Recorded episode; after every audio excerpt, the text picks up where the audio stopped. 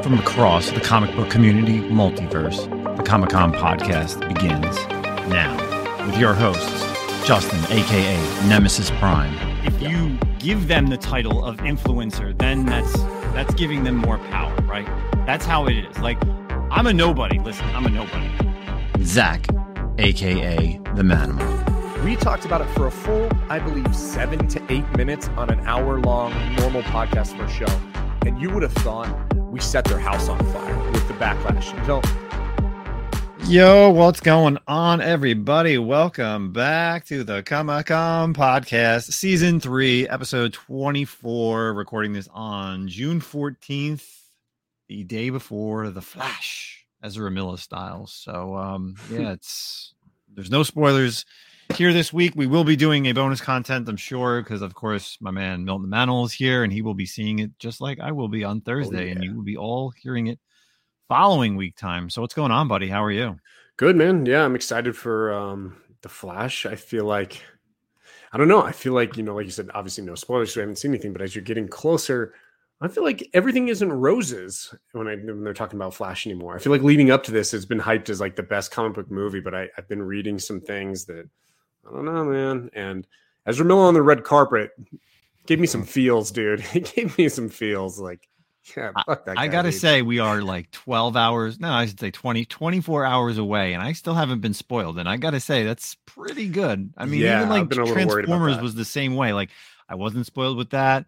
For the most part, I wasn't spoiled with uh Spider-Man until we recorded that night. Like, yeah, people have been pretty are keeping it under wraps, which I which I appreciate. Because Yeah. yeah, definitely. And um, of course, just so you know, I'm a level level 19 rogue now. Oh, there we go, dude. So okay, I gotta start playing get- again. Yeah, dude, you need to get on Diablo. Like, it's I know. fun. I just haven't had any time yet. But Yeah, I'll be back. I'll be back, in the we're why? up, Why? Why don't you have any time there, Zach? Are you? Uh, So there's this thing about having a baby that some people ever tell you, Oh. tell you, and it's true. Like they're all like, "Oh yeah, you don't get any sleep. Just be ready to not sleep." And it's really obnoxious thing to say. First off, for everyone who said that to me, like that sucks because like obviously I could get it, dude. But I will say this: what you don't understand is you still sleep. You just don't get more than like three hours at a time. So it's like three hour naps multiple times during the day. mhm. So um, my body's adjusted. I'm I'm not I, I'm I'm I don't can't even remember what it feels like to sleep a full seven or eight hours straight. But uh so yeah, a little busy there. And I'm back at work this week. So there's been a lot going on. Awesome. So get that yeah, yeah. time in, It was actually weird. Like I didn't speak to you at all, and typically, you know, we ch- we chat during the week before Yeah. we record, and like, yeah, I, I haven't really heard from you too much other than like quick texts here and there, and they've been like sporadic. So yeah. Trying But, to uh, figure it yeah. out. But we'll get there. yeah, no, no, no, it's fine, man. It's fine as long as you're here every week, and we can do an Mhm. hour show, whether it's uh just you and me or, or a guest. Yeah, something And, special um, this week, right? Yeah, we actually have because this is perfect. So we, of course, last week we had the big issue with the, the Canadians and their Yeah. forest their fires. hijinks that they're up to So north. we actually had to call up one of the uh, meteorologists up in Canada Mhm. and, and bring them on the show to tell us exactly who is the one who started all these forest fires and what's going on specifically. So that person who has yet to ever be on the podcast, and I've heard many great things about him. Obviously, we if you don't know, you can find him on multiple channels and we're kind of gonna get into you know his background, his collecting, and everything. But he's part of the newbie verse, and the newbie verse man himself, Mr. Newbie Comics, is unfortunately unhappy that he's uh, hasn't been asked in a while. But unfortunately, newbie, you know, we can't always have you here on the Comic Con podcast. You have your own channel, so stick away. But we have our man, uh, Rocksteady Collectibles. How's it going today, Greg? How are you? It's going well. You know, first we pollute your air, now we're polluting your podcast. You're here to answer for your crimes, sir. Exactly. It's actually really bad here. So uh, Alberta's one of the worst. So if you don't know where I am, I'm yeah, pretty far north, and and Yeah. we're in the prairies, and and it's all these grass fires that are really taking over. So Hey, uh, so we had a what- clear day what's- today, but only because of the rain. what are they saying is the I, I kind of missed like I I've, I've kept up on some of it, but I, I feel like I've missed what the cause was like all this. What are they saying like happened here?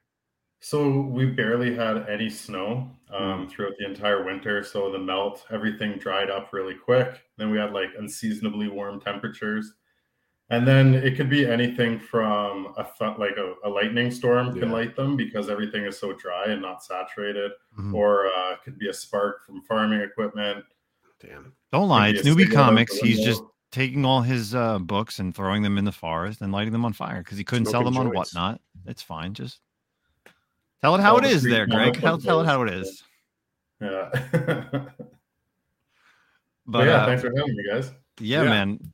Finally, uh, you know, obviously you're the third person, third member of the Newbieverse. You also have your YouTube channel. You can find uh, Mr. Rocksteady on Rocksteady Collectibles on YouTube when he does make a video, and I always call him out for that.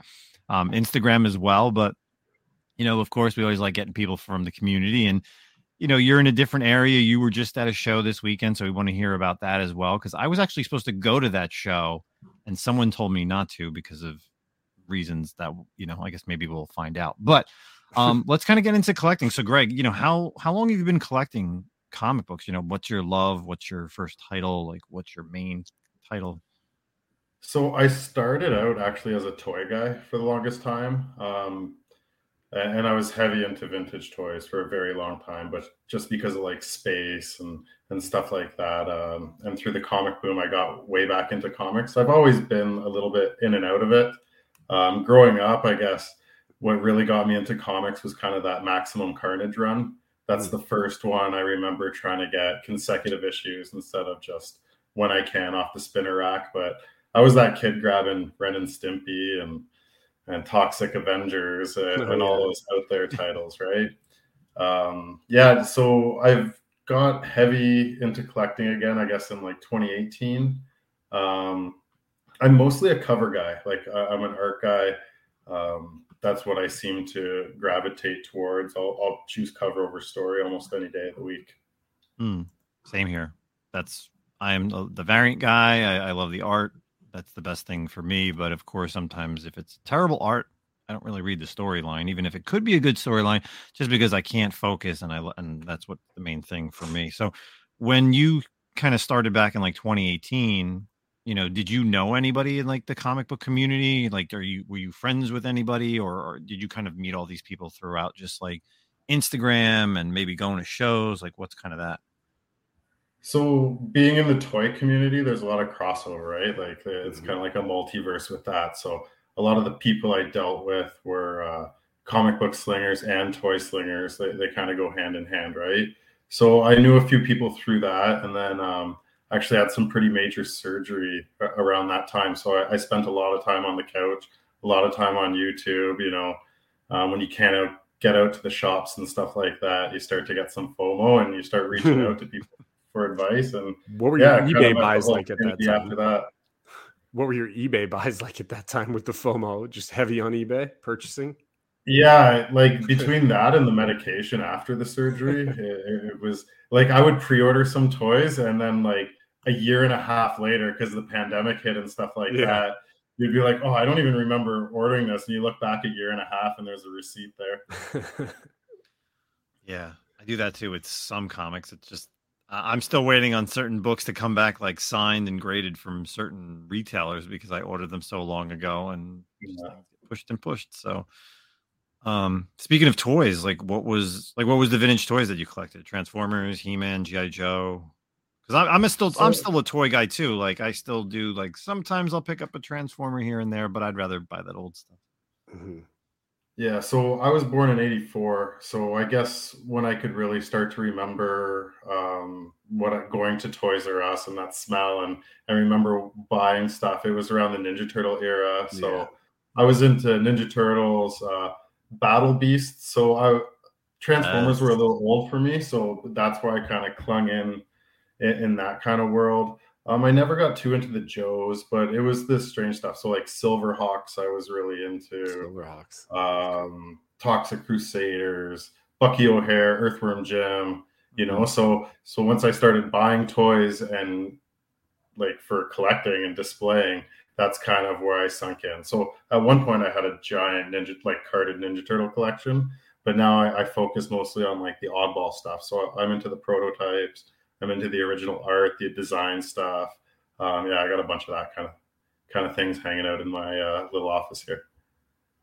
That's cool, man. I was a big, I, I, was big Ninja Turtles guy as well. Never like collected, obviously, for like the collection purposes, but like when I was a kid, those are the toys I played with the most. And I don't know, man. The toy game that that's a different that's a different game. Like I can't have multiple hobbies. Like comic books already cost too much, and there have been times. Don't get me wrong, where like I fall down the toy, I'm like, oh man, what if I went and got like some old school Ninja Turtles, and I just I have to like wrench myself back and not do it. I think Legos are kind of the thing I've always gravitated to try to go back to as an adult, and luckily have not fallen down that rabbit hole either because some of that stuff gets super expensive. But um, I mean, the toys are the coolest, man. I just I don't know. I don't think I'd have the. I just don't think I could keep them like wrapped up. You know what I mean? Like I'm one to take them out and move the arms and the legs and stuff like that. So. And that's the issue with toy guys. Then you got to have two of everything, right? Yeah, right. You got one to, one to open and one to keep sealed. Um, yeah, and, and and I'm a completionist, so I had to get out of that because even like the little accessories for the toys cost more than the toys because that's what everybody lost, right? Mhm. So, and I got to get everything complete then every series, and then you start talking about boxes of some of these toys and just the space it consumes. Where Yeah. I can fit 150 comic books in a in a smaller box, where I can fit maybe like four toys, right? Right. Yeah, it's pretty bad. So you know, now that you're back into the the the comic collecting game, you know, what are your what what are you currently collecting? Are you obviously you said you're an art guy, but like, what are your main titles? Like, what's your go to comic? I'd say my go tos are Moon Girl, um, Miles Morales. Um, I, I still like the turtle stuff, um, but like I, I really like the video game and the cartoon variants, like the shows that are kind of toy lines as well, right? So, um, yeah, that's kind of where I, I tend to go. And then uh, big Skottie Young guy, like I think I'm at over 200 baby variants at this point. So Wow. um, it's more so remembering what you have when you go out hunting for it. But I, I really enjoy that because his books really aren't that expensive and, and they were ordered pretty well. So it's more of like the hunt. And I think coming from that toy world, it's the hunt that I enjoy. So yeah, the hard ratios to find. I like going through the back bins and seeing what's there. Hmm. I can remember being a, a toy guy back before I before I would say before New Fifty Two kind of started uh, in comics. So that was like 2011, and I was a toy guy, and I was always hunting Transformers, and I, I would literally go here in Jersey.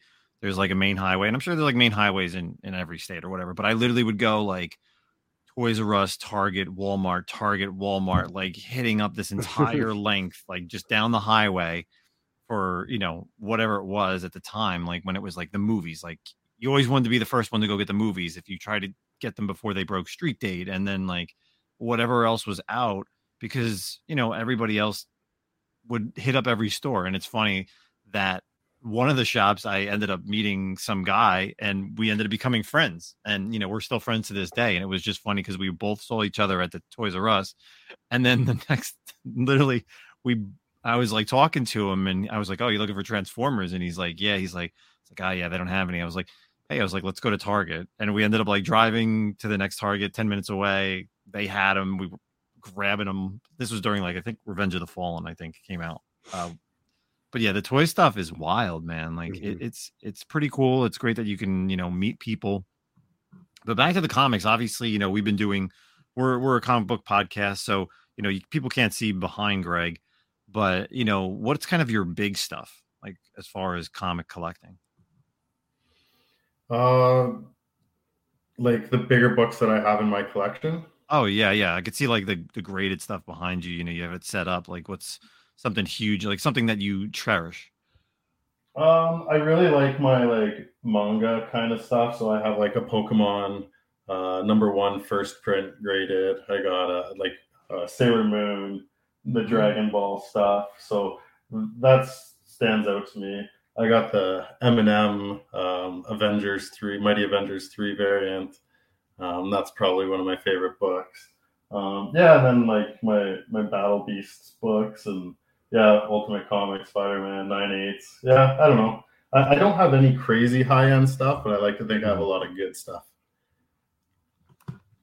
I mean, yeah, you know, what's valuable to uh, obviously you have your high end stuff that's always valuable, but like the collecting game, that's what's so special about it is like you said, what's what's great to you, you know, and what's special to you. And that's what's always really interesting to meet new collectors and meet other people and see what they like to do, what their collection is focused on. Like I think it's really cool that you do the like the Skottie Young thing, you know. Like I, I don't really follow any kind of artists like that and uh and like my collection isn't geared towards you know an artist and like a specific type of cover. So it's really cool to see i was like seeing other people's collecting goals and like you know paths. I think it's it's awesome.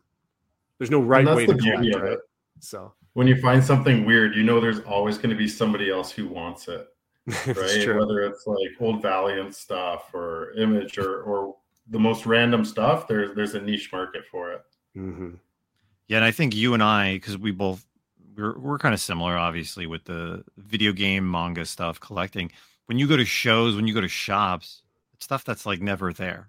It's like when someone asks you, "Oh, well, you know, what are you looking for?" It's like probably stuff you don't have in your back issues, right? Because it's not something that they typically would have. They typically have like the main, you know, Marvel, DC, and then they'll have indie stuff, but they'll have like the big titles that typically sell. But like you and I, the way we collect, we collect titles that like are from our childhood. You know, the battle beasts. Like, if I ever find that in a back issue, I love. I would yeah. pick that up. Like, I mean, and the same thing. Like, Sailor Moon One's a book that I want and I don't have. So I, I and it's good having different people here on the podcast that collect different stuff because obviously, yeah, there's always like, ah, oh, you know, I collect Spider Man, I collect Batman, but like, you're definitely you know, for that way far out collector. And, you know, like Zach said, you cherish different things than other people do. So, mm-hmm. Are you like me when you go to a shop and you just ask where their kids section is instead? I try to ask if they have like a video game section or like an anime section. They're like, well, we have manga over here. And I'm like, no, no, no, no, not like the new stuff. I'm talking like older stuff. And then when you ask the video game question, they're like, no, we don't have any of that Valiant stuff. And I'm like, no, no, no, it doesn't matter. Like it could be Sonic, it could be Mega Man, it could be just something that came out. So that's why like I have to get sometimes out of this New Jersey area and like really deep dive into you know long boxes and stuff like that at, at shops. But uh, yeah, there are times too. Uh, that's obviously yeah, you got to go into the kids section to find sometimes the books. You're just scavenging through the Huey, Dewey, and Louie to get what you want. it's funny sometimes what you find. It's like they'll have like cartoon books. It'll be like the tab will be cartoons or like Dell or you know whatever Charlton and that's where you find the most random books that you're kind of looking for. So, yeah, for sure. But that's awesome. So, uh, you were just at a show this past weekend, as I, you know, as I stated earlier, you you set up there, right? It was the yeah Toronto show. So this Toronto. is the Edmonton Collector Con, and okay. it's uh, it's put on uh, by a guy who's pretty well known in the community. Um, and I think this is how this all came about because I was actually approached at the show and they said, "Hey, uh, when are you going to go on the Comic Con podcast?" Hmm. I was like, "People listen to that."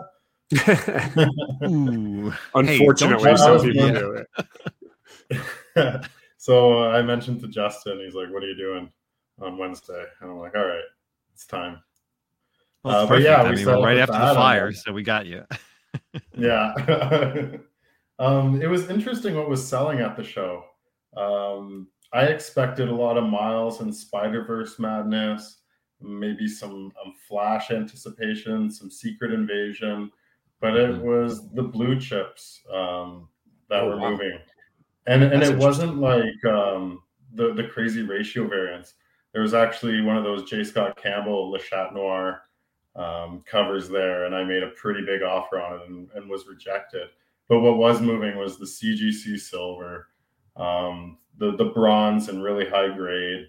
Um, and, and, there wasn't a lot of people digging. I think the days of going through the five dollar bin trying to find a bunch of twenty dollar comics has kind of passed, right? I think people are saying if I'm going to spend money now, it's the time to buy low and and and invest in something that's that's real good that I've always wanted.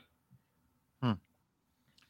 What was uh what was kind of like the big books that you know that you saw that people were moving. Obviously you said the silver and bronze you know does everybody have like and obviously it's it, i guess it's different collecting you know from canada to to new jersey to texas you know like does everybody have everything? Kind of like like was there a golden age collector? Was there like crazy silver high end silver age? Because i mean here in like the states you have the big name players like metropolis comics will set up like dave and adams world like you'll have those people and they always have like stuff that's just like too high end like that most people that like none of us could just kind of walk up and afford. But right, like, what's it like up in Edmonton? Like, was there those high end dealers? Like, do they show up?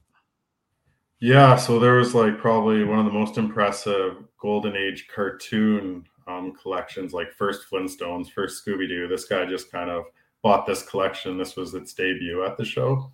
Mm-hmm. I think I'm very lucky where I am. So, uh, like I was saying, I, I'm probably, I think Edmonton is the northernmost city with over a million people, like in the entire world. Like we're, we're on par pretty close with Siberia.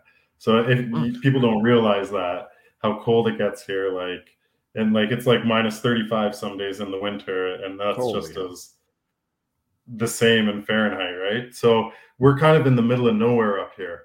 So a lot of people at the comic shows, yeah, there are the modern guys, but there's a lot of pickers who kind of roam the prairies, and everything is so spread out. It's not like being in New York or um, New Jersey or like LA where there's so many people always looking. Like you never know what you're going to find at a garage sale on your drive to the mountains or, or hmm. something hmm. like that. So That's you cool. see a lot of random stuff show up. So what was mm-hmm. moving at the show was a lot from that golden collection. It, it was really impressive. But there was like early Spider-Man, early X-Men, um, like under 50, that kind of stuff. Even the filler issues where there's not a major key, were the kind of stuff that was going.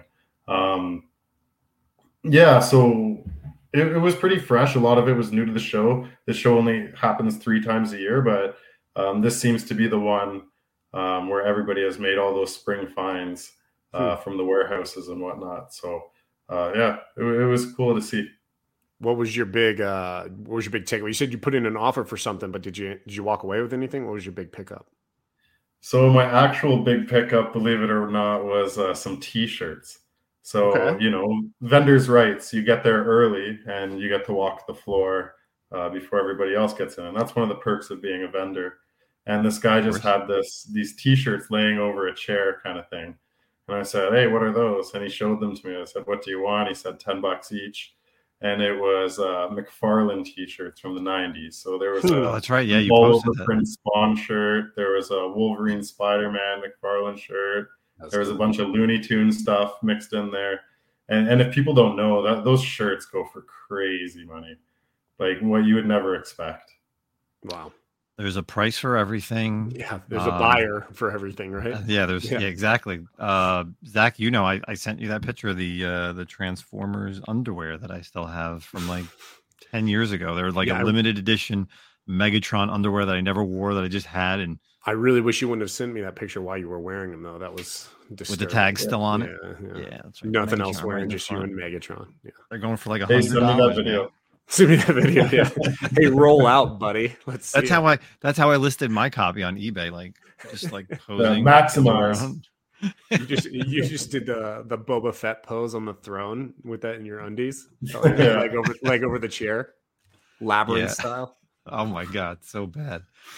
Well, um, Greg, you know, thanks for giving us your lowdown on yeah, the man. show and your your collecting habits. But let's kind of get into some of our articles tonight, so we can uh, get a little, you know, Mexican standoff on some of these topics. So our first one, uh, let's kind of get right into some DC action. So, uh, of course, we all know that one of the most upcoming DC films and what we think is the last DC film in the, I guess, Snyderverse, you want to call it, is uh, Blue Beetle. So this is coming actually over from CBR.com. James Gunn confirms that Blue Beetle as the first DCU superhero. So of course, the Jaime Reyes version of Blue Beetle. Uh, James Gunn sat down, and this is actually a really good podcast if anyone's ever checked it out. Not this yeah. podcast. This is a great podcast. But if you ever go on YouTube, check out Inside of You. It's Michael Rosenbaum, of course, the Lex Luthor of the Smallville series. He has does it like once a week, sits down, talks with everybody under the sun. Great podcast. But he was he sat down. Um, he had James Gunn on. And they were talking everything from Guardians of the Galaxy to DC to Disney and, and everything else. But he said that uh, Blue Beetle, and I quote, I mean, it, this is the first DCU character for sure is Blue Beetle, and the first full DCU movie is Superman Legacy. So we have confirmation that this Blue Beetle is now part of this new universe which is a possibility that we're going to get him. And depending on how the movie does, you know, either a sequel or maybe we could see him in a show or something long term. Yeah. What's everybody's thoughts? Uh, Zach, what do you got? Um, yeah, I mean, I think we kind of knew this, right? Like, I mean, it's kind of been hinted. Gunn's kind of said that he really liked uh, Blue Beetle. It makes sense because it was such a new character. It is, as far as we knew, was kind of like untouched by the Snyderverse going forward. So, it, but the question was always like, well, how's it going to fit in? Should they be waiting till after Gunn to drop it? You know. Um, but the thing that I actually kind of found interesting about this article the most uh, was like just one sentence, and I, I don't know if this is a spoiler, so I don't, I don't, I don't want to like I don't want to spoil anything for anyone, but so if, if you want to pause it for a second and just kind of wait, but there is a little bit of thing where it says uh, Shazam and the Flash are set in the DC extended universe, but Blue Beetle and Aquaman will take place in the DCU thanks to the time travel shenanigans that occur in the Flash. So I thought that was very interesting. So that even the Aquaman sequel and Blue Beetle are somehow tied with everything that's going to be happening in the Flash. So it also kind of makes it sound like, well, Will we be seeing Aquaman, uh, the current Aquaman with Momoa, kind of move into James Gunn's reality as well? It's kind of what I'm reading from that one line, that one brief bit that mm-hmm. makes me kind of interested in what's happening there. So that these two might be pullovers into the Gunn universe, the DCU. So, but I guess yeah. we won't know till we know, right? So yeah, we won't see it until I guess maybe depending on how the movie does. But um, I was saying that he he would love to do a trilogy. Mm-hmm. Um, Greg, what are your thoughts? So I'm not the biggest DC fan. Um, I just feel like we we can only see Superman, Batman, the same characters so many times. Mm-hmm. Uh, but now with Blue Beetle, it kind of got me excited. Um, when I found out about it, when we started seeing some of those leaked photos and whatnot. Mm-hmm. So now it, I'm really thinking about making this the jumping on point for me. And, and I think that's what might be nice for a lot of us who have kind of been on the fence just because it's so overwhelming. There's so much out there. You can only read For so sure. much. But with all the hype behind it and, and given that opportunity to kind of start fresh, um, I, I, think it's cool. Um, Aquaman, I, I, think Aquaman had pretty good reviews, and I don't think anybody's going to be disappointed by, by that moving forward. So I, I think that's cool too. But uh, yeah, uh, I think the fresh start and moving forward, uh, this DCU thing has my attention as an outsider for sure. Yeah, it's it's the perfect you know it's the perfect character because again it's someone that some people already know from kind of just the comics from like the Young Justice series. It's a more newer character, or more yeah.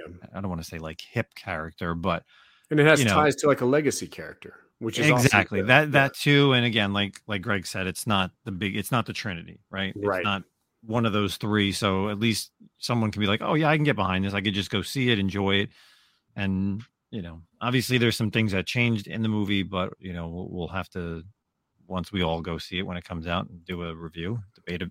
We'll debate about it then. Yeah, but uh it still it still bugs me that they took away the El Paso connection. That oh, really, I know, I know. That really pisses me off, man. but what can? Yeah, so that drops uh, August 18th in theaters, uh, Blue Beetle, and then we'll, we'll see how uh, Aquaman does. Obviously, tomorrow we have the Flash, but then we have Aquaman at the end of the year as well. So um, let's kind of quickly stick with some DC news. Uh, this is kind of the first new cartoon coming out of DC Comics. So this is actually a really good show that I'm pretty excited for. I know there's some backlash on this, so I'm really excited hear from Zach. But uh, My Adventures with Superman uh, coming out this year. It's going to start airing in July, July 6th. It comes out on Adult Swim and then the next day it will be streaming on what used to be HBO Max, which is now Max. So, uh, the My Adventures of Superman is serializing a coming of age story, catching up with a 20 something Clark Kent, who's voiced by Jack Quaid, of course, from The Boys, the bright and driven Lois Lane, voiced by Alice Lee, and their best friend, best friend Jimmy Olsen, as they begin to discover who they and everything they are can accomplish together as investigating reporting team at the Daily Planet. So, of course, this is something that's not new into the world of Smallville and, and Lois and Clark and Superman animated, but you know, for a younger generation, a different generation, different, especially like graphics, it's something that's going to be uh, interesting. You're going to get the origins more of of Clark and how he, you know, kind of started up as a reporter. So, um, the latest trailer just dropped last week you know, let's kind of talk about it. I know, Greg, you're really not too much of a DC guy, but you know, if you checked out the trailer, you know, what are your thoughts? Do you kind of see this possibly being something that you could watch over the summer? Yeah, I like the idea that it's coming out on Adult Swim. I think that kind of hopefully takes the cheese out of Superman, mm-hmm. uh, which I like always be the good guy, always do the right thing. Um, so I hope it, it takes that direction. And, you know, I fell off on cartoons for a long time. Like I felt the last really great, um, like superhero cartoon was uh, Batman animated. Like I was huge into that. And then it was a really dark time, like for for superhero cartoons, anyways. In, in my opinion, like there were a lot of great cartoons, just not superhero. And then Invincible got me right back into it and, and really opened my mind again to to these types of cartoons. And maybe not the animation or the looks of it, but the feel of it. I get a little bit of Invincible, um, mm-hmm. like the more adult, uh, geared towards us, not trying to gearing towards everyone. Because I feel if you gear towards everyone, you're not going to get anyone like Die Hard. Sure. If yeah. that makes sense. So just watching that clip and everything, I, I could watch it. I, I don't think I'm gonna have to rush out and watch it, but I think maybe if I, am puttering around in the living room or something, it's going to be something I put on and, see if it sticks. Mm. Yeah, it's interesting because Toonami has been something that's been around since, geez, you know, when I was in like college in like the yeah. early 2000s. And I remember like waiting up to watch some of the the anime that would be on there, whether it was like the Gundam series or, or God, I, I, can't even remember some of the like Escaflowne was in there, and there's just tons of stuff. So the fact that it's on Toonami and it's even appearing at like midnight, so clearly they're trying to go for that younger group of kids and teenagers that stay up that late and watch cartoons. Obviously, for us, you know, some of us are pretty much in bed by midnight, but that's why then you get to, you know, get to uh to see it the next day. So um I'm kind of excited for this, and I know that there's some backlash on this, and there's some other reasons. So let's let's give it to the the backlash king. Yeah, dude. I, yeah, this just brings up a uh, like a problem that's been occurring, and it's and I posted about it jokingly, and you know, look, I'm to preface this by saying I'm kind of joking about this anyway, but at the same time, once you start to kind of see it, it's kind of like you can't unsee it, and and maybe it is start to be a problem. So, um, there is this issue, and it's really prevalent in DC for sure. Any live action versions of gingers or redheads are replaced by people of color, which look, I know that's like a big deal, like, hey, you know, representation and stuff, but you are very strongly like cutting out redheads in in the DC universe. I mean, the Arrowverse almost has not one redheaded character, and you can talk about like six or seven. You got the Wally West character, Iris West, um, Batgirl, uh, Batwoman, the Bar- Barbara Gordon in the movie that was going to come out obviously didn't. Starfire with the Titans. Um, I'm looking at like kind of a list right here, man. just you know, uh, uh, what's her name? Miss Martian as well was a person of color. Jimmy, Ol- Jimmy, Jimmy Olsen, Olsen in um... yeah, Jimmy Olsen. And then Marvel as well has kind of done it. Obviously, one of the biggest ones was Zendaya as Mary Jane. You saw Heimdall with Idris Elba as well. Um, I mean, but it goes it goes further than that too. We're seeing as well with like April O'Neil and the new Ninja Turtles, um, the Ariel, obviously massive controversy there as well. But it's very much kind of becoming this thing where it's like, okay, well, how do we got to recast and we want to be inclusive and we want to do this thing? Well, the easiest solution is let's get rid of our redheads and let's bring in a person of color in this. And like I said, it's kind of a joke until you start to see this, and then you're like, holy shit, like this is actually true. Like name one ginger famous ginger comic book character so far that might still be in existence that's still a ginger at this point for like live action. Um, so as a ginger i find it to be very exclusive and i find it to be you know offensive jokingly and kind of serious in a way. Like you start to wonder well damn you've done this like this many times. Is this going to continue and continue and continue? So I mean, I probably wasn't going to watch this show anyway, but now out of like support and solidarity with the ginger community and uh, just bringing a ginger son into the world as well, I'm not going to watch a person of color, Jimmy Olsen. I want redheaded Jimmy Olsen, a version of sunlight, sunburnt freckles, like melanoma face. Like that's who I want, dude. so that's my rant on the adventures of my adventures with Superman.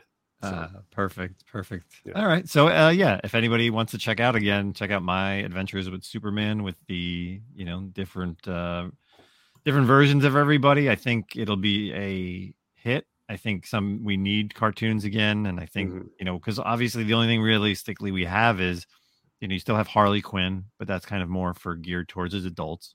Yeah. There's nothing geared towards, you know, kids or teenagers for the DC. You know, Young Justice is kind of done.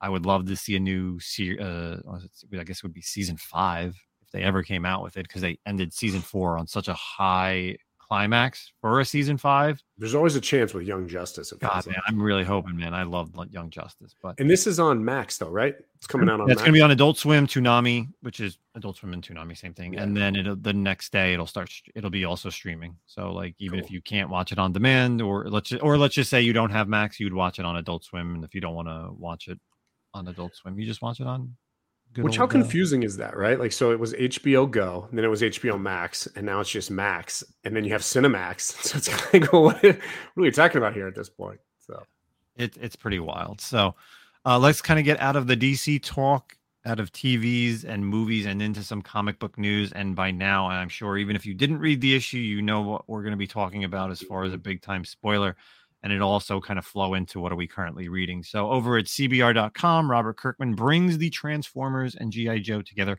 in what is known as the new Energon universe. So of course, Robert Kirkman recently just put out today on the 14th the uh, Void Rivals number one. Uh, we saw the launching of this new universe between GI Joe and Transformers universe. So of course, over at Skybound and Hasbro are partnering up to create the Energon universe featuring all your favorite characters from Transformers and GI Joe. Uh, we have this new title that just came out today, Void Rivals. There was a big spoiler, mm-hmm. kind of, and it, and it stuck for I would say a really long time. Yeah, they were uh, good. people didn't know wraps, man. Until yeah, they, this they week, were really. Yeah, I think it was literally over the weekend. The weekend, yeah. You know, obviously, with uh, if you still haven't seen the movie for Transformers: Rise of the Beasts, it, there's also the same thing kind of happens. I don't want to really go deep into it, but you know, Go see the movie. It was amazing. Um, I think I think the one in one hundred was the spoiler variant, and it was very well mm-hmm. done. So mm-hmm. in this first issue, it introduces two new characters, uh, Derek and Solia. They are basically forced to fight each other or and also work together.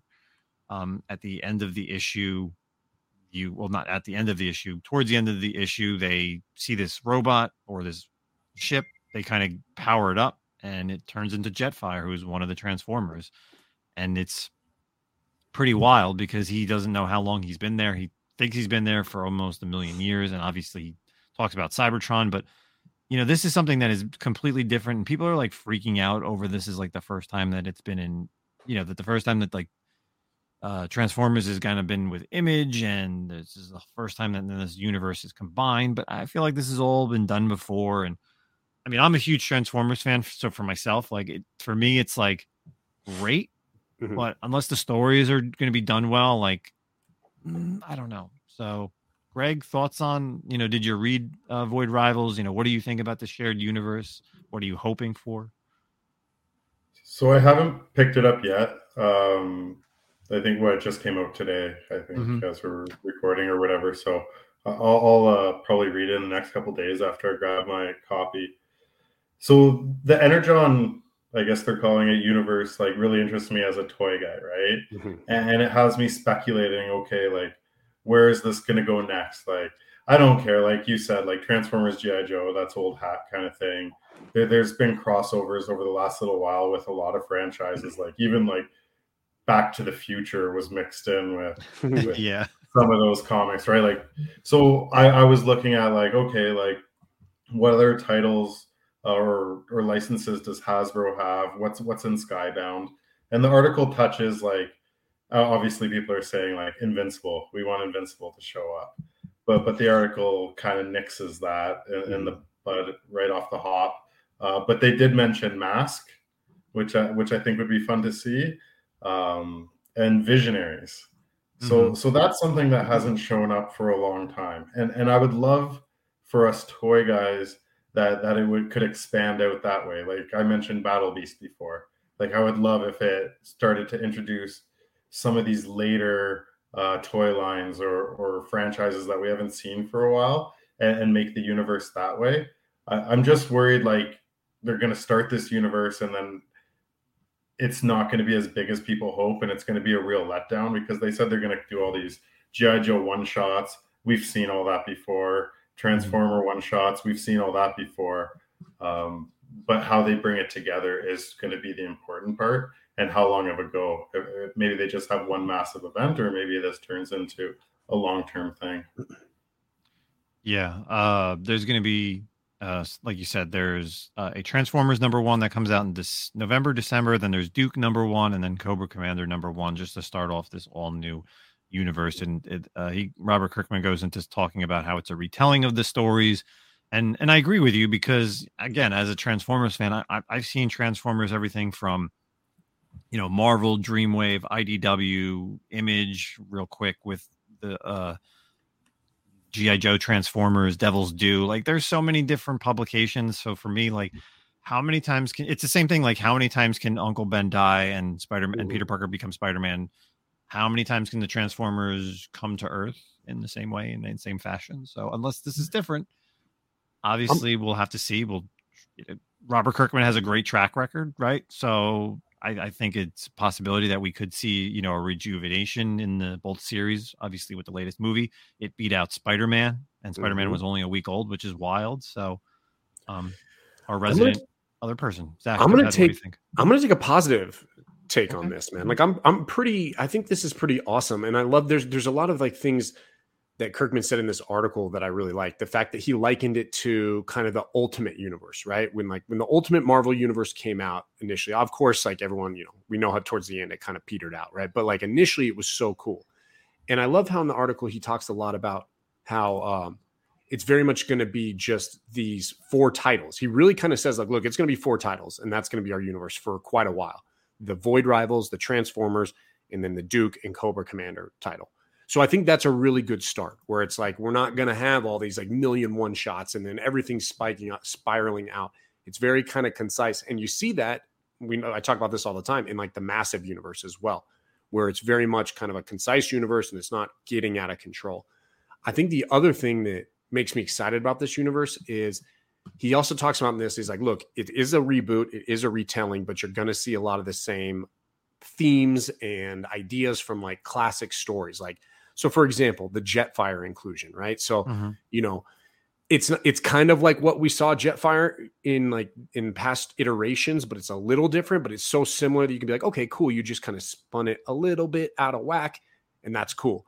Um, he also talks about in this article, like, well, who knows? You know, you might find that Optimus and the Autobots are underneath a volcano. You know, and you say that shit, and that's like classic animated right there, of right? Of course, yeah. G one. Um, and then the other thing I think that honestly can really give it a lot of strength is the first title they go is not Transformers and it's not Trans- uh, GI Joe. This Void Rival. So you have this this like mystery title that kind of may change things up a little bit. And I like the story between the two. Like these these two race of people that we don't know much about. They hate each other. It looks like it's indoctrination for hating each other. Um, and then what is their big picture with Joe in Transformers, you know? So that's like a wild card to me that kind of I feel like is going to be really fun and interesting. Um, I think I'm excited about this. Um, I think it's going to be really cool. I know Justin and I have talked a lot about Transformers comics in the past, and the uh, the IDW stuff was good, but there never seemed to be any like good like canon. It, everything kind of was all over the place. It was lots of one shots, lots of stuff that didn't really connect, and the timeline was all whack wacky. Um, I mean, the one good thing about Transformers at IDW was the fact that at some point, eventually, they went back to Cybertron, and yeah. then it was just robots, right? That so was cool. Yeah, you never needed to know what was going on on Earth. Like there wasn't like some main human character. No Spike, no Sam Witwicky. Yeah, like, like yeah. and that was the best thing. Like wh- wh- yeah. whoever the artist could see in the background, you'd see all these different transformers. And, and again, it there there's hundreds of transformers. So mm-hmm. if you don't know who they are, then it is it's tough, right? When you're reading a comic, you're like, oh, who is this? And then there's like a different transformer that kind of looks like him, but he's a different color. And then it's like, right that's where it gets confusing. And if you didn't read like all the one shots and little minis, like mm-hmm. that was the one good thing though. They did keep it very they they did keep it canon. But if you didn't read a lot of things, you'd be like, well, why is this character yeah, who it is? Like, and, exactly. and we've talked about it. Like, there's certain characters that their origins or their retellings were amazing, right? Mm-hmm. Like a lot of them became bounty hunters, or you know, yeah, that was really cool take. There's total different things. So um, the, the recent GI Joe run was no good, man. Like I, I try, I was super excited when it came out. I was like, cool, awesome, because I love GI Joe, man. Like I've always been a, a Joe guy growing up, the cartoon, the toys, everything. Um, and then when they when they started, but I wasn't, I was like, dang, dude, I don't want to go back to the IDW. It was just too much. I'd been in the middle of Transformers reading all the IDW stuff. I was like, I can't switch to Joe as well. And then they did the new title, and I was excited, and I picked up that first issue, and I honestly like I couldn't put it down fast enough. It just was not good. So, um, I like it, man. I, am excited. I'm going to try to stay hopeful. I think you've got, um, I think one of the other things that like really lends me like um faith in it is Kirkman seems like an like a fan. You know what I mean? He's a fanboy. He even says like I grew up on this shit. So he's got love for it. Hmm. Um, so I think he's really going to tie it together and really make sure it kind of, you know, coalesces into something strong. I just hope I hope it's like we see in like all these shared universes now where there is kind of like one leader who's like, here's the plan. Everyone kind of follow like the story arc. Um, but dude, Justin, I'm going to ask you this What's your thoughts on um, Daniel Warren Johnson being the title, the writer for uh, for Transformers, the writer and the artist? You know, coming off of one of our favorite books, the Do a Power Bomb, like that really pumped me up. I was like, hell yeah, man. Yeah, I'm excited for the writing. Um, the art, I could see it being wild. Mm-hmm. Um, I could definitely see it being wild and crazy and colorful. So I'm I'm definitely excited for that. And um, you know, they haven't they didn't announce who's doing Duke and Cobra, right? Uh, I, I think they announced Duke. Duke, yeah. I yeah. think it's is it Daniel Warren Johnson also? Uh, I'm not Hold sure. On, this article. Yeah, I think. I, I, mean, I know the main thing. Obviously, if you also look at um, Void Rivals, they actually have they actually show you at the end of the issue, like saying that this new Energon universe and the characters mm-hmm. and the titles. So, but uh, you know, be on the lookout for those. Obviously, Void Rivals is going to be here for a while, and then you never know at the end of the year what things may happen. Oh, Duke is Joshua Williamson and Cobra Commander as well. So you got the same writer doing mm. the, the, Joe stuff. That's really cool, I think. And you're gonna I like the dichotomy of being like, here's your here's your Joe title and here's your Cobra title. So yeah. that, that that'll be cool. Nice. So uh I know Zach, did you read Void Rivals? Obviously. I did. Yeah. yeah. What did you think about it? Because obviously we're gonna get what we're gonna get into what are we currently reading, but yeah, you know, I, I thought it was good. I thought in you know there was a lot of hype. You know, kind of I knew about it, like you said, everything kind of came out this weekend, and it was like okay, blah blah blah. But I thought they did it just perfectly, where it was a strong story by itself, and then it was kind of like you know a cameo of Jetfire, and he runs off and he says Cybertron, and boom, he's gone. And obviously there was no like Joe references, but um and then to kind of talk about what you said about the secret being kept, and I don't want to spoil too much, but we're kind of at the point where I think everyone knows. But it was timed so well with the spoiler for Rise of the Beasts as well. Like that was kept under wrap. Yep. So like everything was kept under wrap really tight in this until this weekend. It was almost like Rise of the Beast kind of ruined it, right? It's like, okay, cat's out of the bag. That was really cool. Guess what we're doing in comics, which I think marketing wise is was amazing strategy by them. If they pulled if that's how they pulled it off, that was awesome. Mm-hmm. So good. So uh, yeah, uh, of course, uh, that's our articles for the uh, the podcast. Let's kind of get into what are we currently reading. So of course, for our new listeners, uh, we always like to end our shows with what are we currently reading, whether it's titles that we are currently reading, something that's picked up this week, something that you've been reading for a while. Um, some people that have been on this podcast multiple times don't understand that. Um, hopefully, Rocksteady can get that on the first go around. Um, since you have already started talking about your book, Zach, why don't you just kind of continue and we'll go around the horn? Yeah, um, obviously, Void Rivals was a standout. Um, hot garbage of the week. I kind of have one. Ooh, hot garbage. The Sana Starros uh, miniseries kind of like just fell flat, in my opinion. It was a cool character. I thought it was going to be good stuff. Five issues. I did like the Devil Devil Lumpop or whatever character kind of being brought in and getting a little bit more game time. But honestly, the storytelling in the arc and some wokeness in the issue just kind of it kind of ruined it for me in a way. Um, man, it was still worth a read, and I like Sana Starros' characters, and I think there's you know it can go somewhere. But that was kind of a hot garbage for me. But then I think my pick of the week um, kind of surprised me is uh, Green Lantern number two. So I'm enjoying this. Uh, obviously, we're only two issues into the new Green Lantern. We don't have a lot of history on what's going on, but Hal's kind of been kicked out of the Lantern Corps. He's back on Earth. Earth's kind of like quarantined, and no one's supposed to be going there in terms of the Lantern Corps. And in issue one, we see Hal kind of like create his own ring, so to speak. And mm-hmm. then in this issue, we get a little bit further and see more of his character and and Hal being Hal. Um, and I mean, I'm really enjoying it. I liked the uh, so the um, Kilowog showing up was really cool, and then the side story about uh, John Stewart is really interesting as well. Right now, I'm kind of it's a little confusing because it seems it's very like an alternate universe, and we're seeing where it's going, but it's it's definitely good. But I'm enjoying the Green Lantern run, and I, I love I love the Lantern Corps, so I was excited to see a good Green Lantern title come back. Yeah, um, I agree. Let me check off because I had Green Lantern on my list, so I don't have to talk about that. Yeah. Uh, let's move on to Rocksteady. Rocksteady, what are you currently reading? So last week I picked up the the Junk Rabbit Skottie Young cover, and, and I flipped through it, and then so I ended up actually going and getting the previous issues. Yeah, and, and flip and going through that pretty quick, and, and I actually quite enjoy it.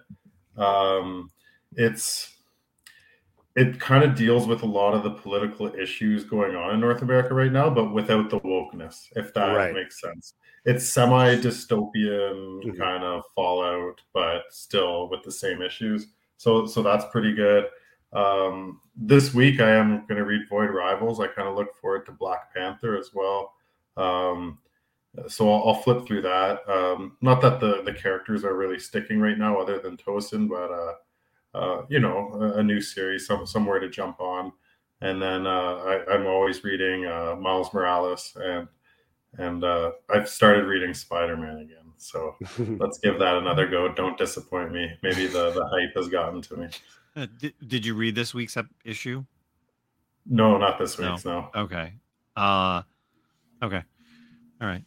I'm um, reading Junk so, Rabbit. This also. is interesting. Yeah. So here's actually this is a perfect question. How do you feel being a Miles fan? Like, do you obviously because Miles and we talk about this every week. Miles can't hold his own title, and for someone who loves Miles, like, what's your feelings behind him? Okay, so I feel like so. If you were to ask me as a kid, like Peter Parker was Spider Man, right? Mm-hmm. Like he is Spider Man, but I already knew him as Spider Man. I think it's a different feel where you get to watch Miles Morales become Spider-Man kind of like in my lifetime. Like like when I started reading comics, he had already gone through a bunch of crap. The Venom was already there, um, all that stuff. So this you kind of I'm following from the beginning, and it, it almost feels like that. Like the writing isn't very strong. I'll be honest with you. Some of the characters are, are laughable, but it, it almost feels like you're growing up with this series as well. Um, yeah. So I, I, and again, like I'm a cover guy, right? So I, am basically reading them because I have them. Uh, I wouldn't run out and just grab the story, but you know, Miles in that universe, it's just, I guess it, I have feels for it. That's All fair. Right. No, that's yeah, no, that's a very, very fair explanation of it. Like, yeah, I, I never really thought about that as like a Miles situation. You know, like you said, like a lot of us came into Spider-Man, Parker was already Spider-Man. You didn't see the journey necessarily because we weren't old enough to read it, like the initial stuff. And then, so it is interesting. I, I could see where that would be enjoyable, like watching this character become Spider-Man for sure. So, yeah. I'm reading uh, Junk Rabbit as well. I, I, have the third issue. I haven't read it yet, but uh, it, it is it's pretty enjoyable, man. And I think you're you're spot on about it being like a lot of the issues we're having now, but it, it does like it's really good about like you can't tell what side politically they are on the spectrum, right? Like on the issues, yeah. they don't say like, "Hey, we're this side and we're this side." It's very much kind of like you're all wrong, and I really appreciate that in my comics. You know, I'm not not pushing like agendas, but uh, it's been enjoyable. So I'm glad someone else is reading. I didn't know anyone else was reading that book, so it's nice. oh, that's interesting. I think I saw the cover and I thought it was a Ninja Funk book, so that's why I picked it up. it does look like that, dude. Yeah. I think that was you the reason. It like the plague, right? Because of that. uh, for me this week, um, Vader 35 was strong. I thought the they're you know they're finally getting away from the uh, the Sabe story arc. Uh, Vader's kind of his force powers are just way out of whack. Um, bringing back Doctor Aphra, so that's always cool. Uh, so now you have the you know you have this like try, uh, not like Triforce, but like this you know this uh issue between you have Ochi, of course, because he's been in this main series of all of Volume Three. You had Doctor Aphra, who was kind of like the main character with Vader in all of like Volume One. There was some issues with Vader and Aphra, and now you have them all back together in like one issue. And I think the story arc is going to be interesting as well. So, you know, Vader's kind of just can't control his emotions, can't control the Force. With that being said, and now he's kind of like on the run, and all these people are against him because he, they think he's like crazy. So, um, honorable mention there. And then I guess really like pick of the week is, and I talked about this on the first issue, and I think it's a great, it's a great series so far. Something epic from Image. Mm-hmm. Um, you get the main character Danny, who it, it, it's very much like Who Framed Roger Rabbit or Cool World from like those type of movies where like it's a human and there's all these creatures and characters that are part of the living universe, and he's the only one who sees them, and he can interact with them if he wanted to, but he doesn't because then he doesn't want to he doesn't want them to know that they're there. But it's just very interesting how the story goes because he's such a it seems like he's such a depressed kid and what's happening with his mother and then just living. But you have all these wild and crazy characters. Like there was one in this issue that looked like Vegeta, and he even says it's like some like Japanese superhero just came out of the sky, and he's fighting this superhero from America, and just their conversations that they have in the issue is very wild. And and then again, like there's all these different there's like singing birds that look like something out of Disney. Yeah. Uh, there's some like pixelated characters from like a video game. So it's very interesting the way that this series is going. But I think what's interesting the most is just the story behind the story, not so much all these characters that show up in these issues. It's just really Danny's story throughout and just how he's dealing with everything and how he does it through like art, basically. So um, if you're not picking up something epic from Image, I highly recommend that issue. Uh, the first two issues. It's got like a Ready Player One kind of vibe with all of like the ancillary characters, like the Easter egg type characters in the background. It is fun, and I like. It doesn't ruin it by being like, "Hey, here's the Ninja Turtles" or something specific. it, it kind of like lends you like, "Hey, man, that's obviously who we're talking about, but that's not who it is," and it just yeah, of, it's fun that way. And, and you know, like you yeah. said, the birds are obviously the birds from like Disney, right? Like that's the, yeah that's the- and how they can't in, they can't influence people in, in the real world, right? Mm-hmm. Like in this issue, there was that like uh, there was a mummy that like scared a guy, and then all of a sudden there was like a like a Texas Ranger that like gave him a ticket. He's like, "Oh, you know, you can't talk to them," or you know, yeah, it's very it was very weird. So pick of the week, something epic. Uh, check it out. Um, so that's it for everyone. Uh, season three, episode twenty four. Uh, we we appreciate Mr. Greg Rocksteady coming on the podcast. Yeah, um, I'm sorry that it took you so long to come on here. Oh, the best for last, bro. The best for last. Yeah. You know, as as we've said to both, as we've said to to Black Crown, and we'll say to you now, the more that you come on here, the less newbie comes on here. So yeah, he kind of tainted it, and then it took forever for me to get on. You know. Yeah. So, um, tell people where they can find you before you get out of here, and any last words. Um, Rocksteady Collectibles on Instagram. Um, I do most of my stuff on there. I, am feeling some pressure to get back on the YouTube train, so I should probably get going on that. But uh, yeah, I'm around. Um, yeah, I really appreciate you guys having me. Uh, no last words, really, uh, other than thank yous. Absolutely. Cool. Zachy. Yeah, um, you know, we didn't really talk about on the show, but obviously if anyone's been seeing the news, John Romita Sr. passed recently. So obviously that's a big hit to the comic book community. Um, great, iconic artist, creator out there, and uh, big loss. We've been taking a lot of L's lately. It seems like with these like uh, classic legends dying, like true legends, you know, which we don't we're we don't throw away the throw around the word legend very generously here on this show. So, but mm-hmm. um, obviously John Romita Sr. passing away. Um, condolences to his family and, and to all of us as fans. So yeah, yeah, it's definitely uh, something that uh, a lot of people are talking about, posting pictures and stuff like that. So, um, from myself, uh, all Doctor Aphra covers, the collab between ourselves, the Comic Con podcast, and Mad Love have been shipped out from um, our whatnots, my whatnot sale, and also back stuff.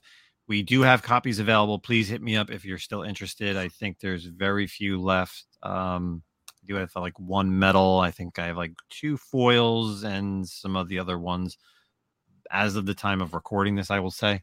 So if you're interested, please hit me up. Um, you know what they look like; they're amazing. And for the people that got them, I we really we appreciate the support because it really sold super well on day one.